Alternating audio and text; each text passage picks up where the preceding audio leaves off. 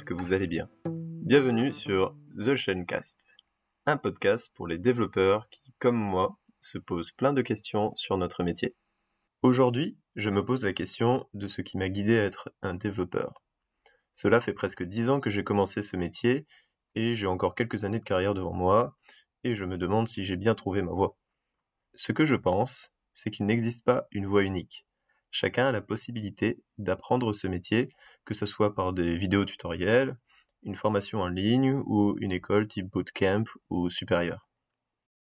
J'ai moi-même fait mes premiers pas en suivant des tutoriels sur le site du Zéro, qui entre-temps est devenu le site Open Classroom. J'ai ensuite contracté un prêt étudiant pour payer des études supérieures, et j'ai dû ensuite travailler pour rembourser ce prêt. À l'époque, il me fallait la sécurité de l'emploi et si possible bien payé. Donc euh, j'ai démarré le développement informatique car les débouchés étaient certaines. Mais la suite, je ne m'y attendais pas. J'ai dû apprendre mon métier car sorti d'école, je n'y connaissais vraisemblablement pas grand-chose. J'ai tracé ma route jusqu'à maintenant avec des hauts et des bas, mais je n'ai jamais pensé à changer de métier. Mais au commencement, quels sont les obstacles sur la voie du développeur? Le premier pour moi est une remise en question régulière, quotidienne, sur mon savoir-faire. Par exemple, sur la conception logicielle. Est-ce que mon code est propre et compréhensible? Et aussi sur mon savoir-être. Par exemple, est-ce que j'ai bien compris le besoin ou ce qui m'était demandé? Devrais-je poser plus de questions?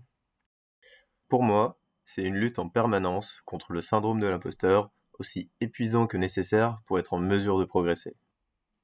Le second obstacle, sans vraiment en être un, c'est le choix d'un langage de programmation, car cela va grandement influencer sur les communautés fréquentées et les opportunités de travail. Nous sommes vite catégorisés par les technologies et je trouve qu'il n'est pas évident d'en sortir après coup. Personnellement, j'ai choisi le C Sharp. En vrai, est-ce que l'on choisit son langage ou c'est lui qui nous choisit?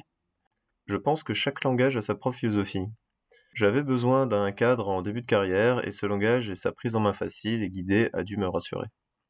Enfin, peu importe le langage, il reste un moyen de résoudre des problèmes ou de répondre à un besoin et non une fin en soi. Donc euh, pas trop d'inquiétude à avoir si ce n'est de bien le connaître. Si c'était à refaire, je m'intéresserais davantage aux personnes qui font évoluer et parlent du langage, et voir si je me reconnais en eux. Heureusement, plus tard, je me suis retrouvé dans la comité .NET. Je pense par exemple à .NET Foundation, que je suis sur Twitter, ou les meetups altnet ou .NET sur meetup.fr. Je dirais qu'un autre obstacle majeur est d'éviter de se faire submerger par la charge de travail, et ce n'est pas exclusif au développement. Il ne faut pas se leurrer, nous aimerions toujours que nos développements se passent vite et bien, afin de satisfaire euh, nos clients et nos pairs. La pression peut vite se faire sentir, surtout en début de carrière, car on souhaite faire nos preuves. Résultat, nous pouvons avoir tendance à prendre sur nous jusqu'à la rupture. Cela fera sûrement l'objet d'un épisode autour de notre gestion d'énergie. En tout cas, si vous vous sentez constamment fatigué, si possible, parlez-en autour de vous. Mais revenons à notre sujet. Et ce que je trouve énorme, c'est qu'il est possible d'évoluer dans presque tous les secteurs. Par exemple, la finance, le médical, l'e-commerce, euh, les jeux vidéo, l'éducation, l'aéronautique, et j'en passe. Et au final, en plus d'avoir la possibilité de travailler dans tous ces secteurs, ce que j'aime dans cette voie, c'est le côté unique du parcours de chacun, qui transforme chaque rencontre en un enrichissement. Une piste pour essayer de chercher sa voie et de chercher son ikigai, qui veut dire raison d'être en japonais. Cela consiste à trouver l'équilibre entre quatre composantes. La première, c'est ce que j'aime. La deuxième, c'est ce dans quoi je suis doué. La troisième, c'est pourquoi je peux être payé. Et la quatrième, c'est ce dont le monde a besoin. Par exemple, si j'essaie de l'appliquer à ma propre personne, alors ce que j'aime, c'est aider les gens, le sens du service, mais aussi euh, partir à l'aventure. Euh, ce en quoi je suis doué, je pense arriver à rester zen et enthousiasme de manière générale. Euh, ce pourquoi je peux être payé, c'est concevoir des solutions web, animer un groupe ou transférer mes connaissances. Et ce que le monde a besoin, je me dis que le monde a besoin de gens plus zen et enthousiastes. Cela peut m'aider à formuler une idée sur la voie que je souhaite suivre. En fait, je vois une sorte de développeur web, mi-coach, mi-prof, prêt à se mettre au service d'un groupe pour améliorer son quotidien.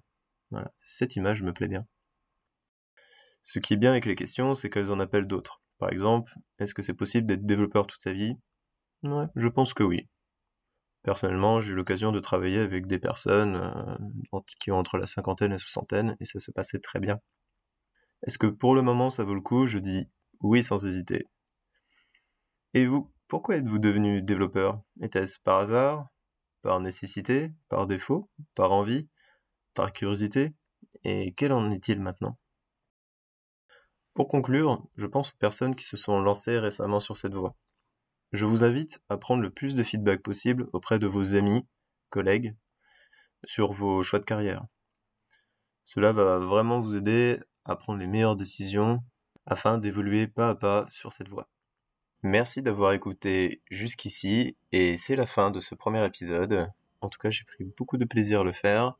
Je sais qu'il y a encore beaucoup de choses à dire euh, sur ce sujet. Alors, n'hésitez pas à venir m'en parler sur Twitter et à me faire des retours constructifs sur l'épisode.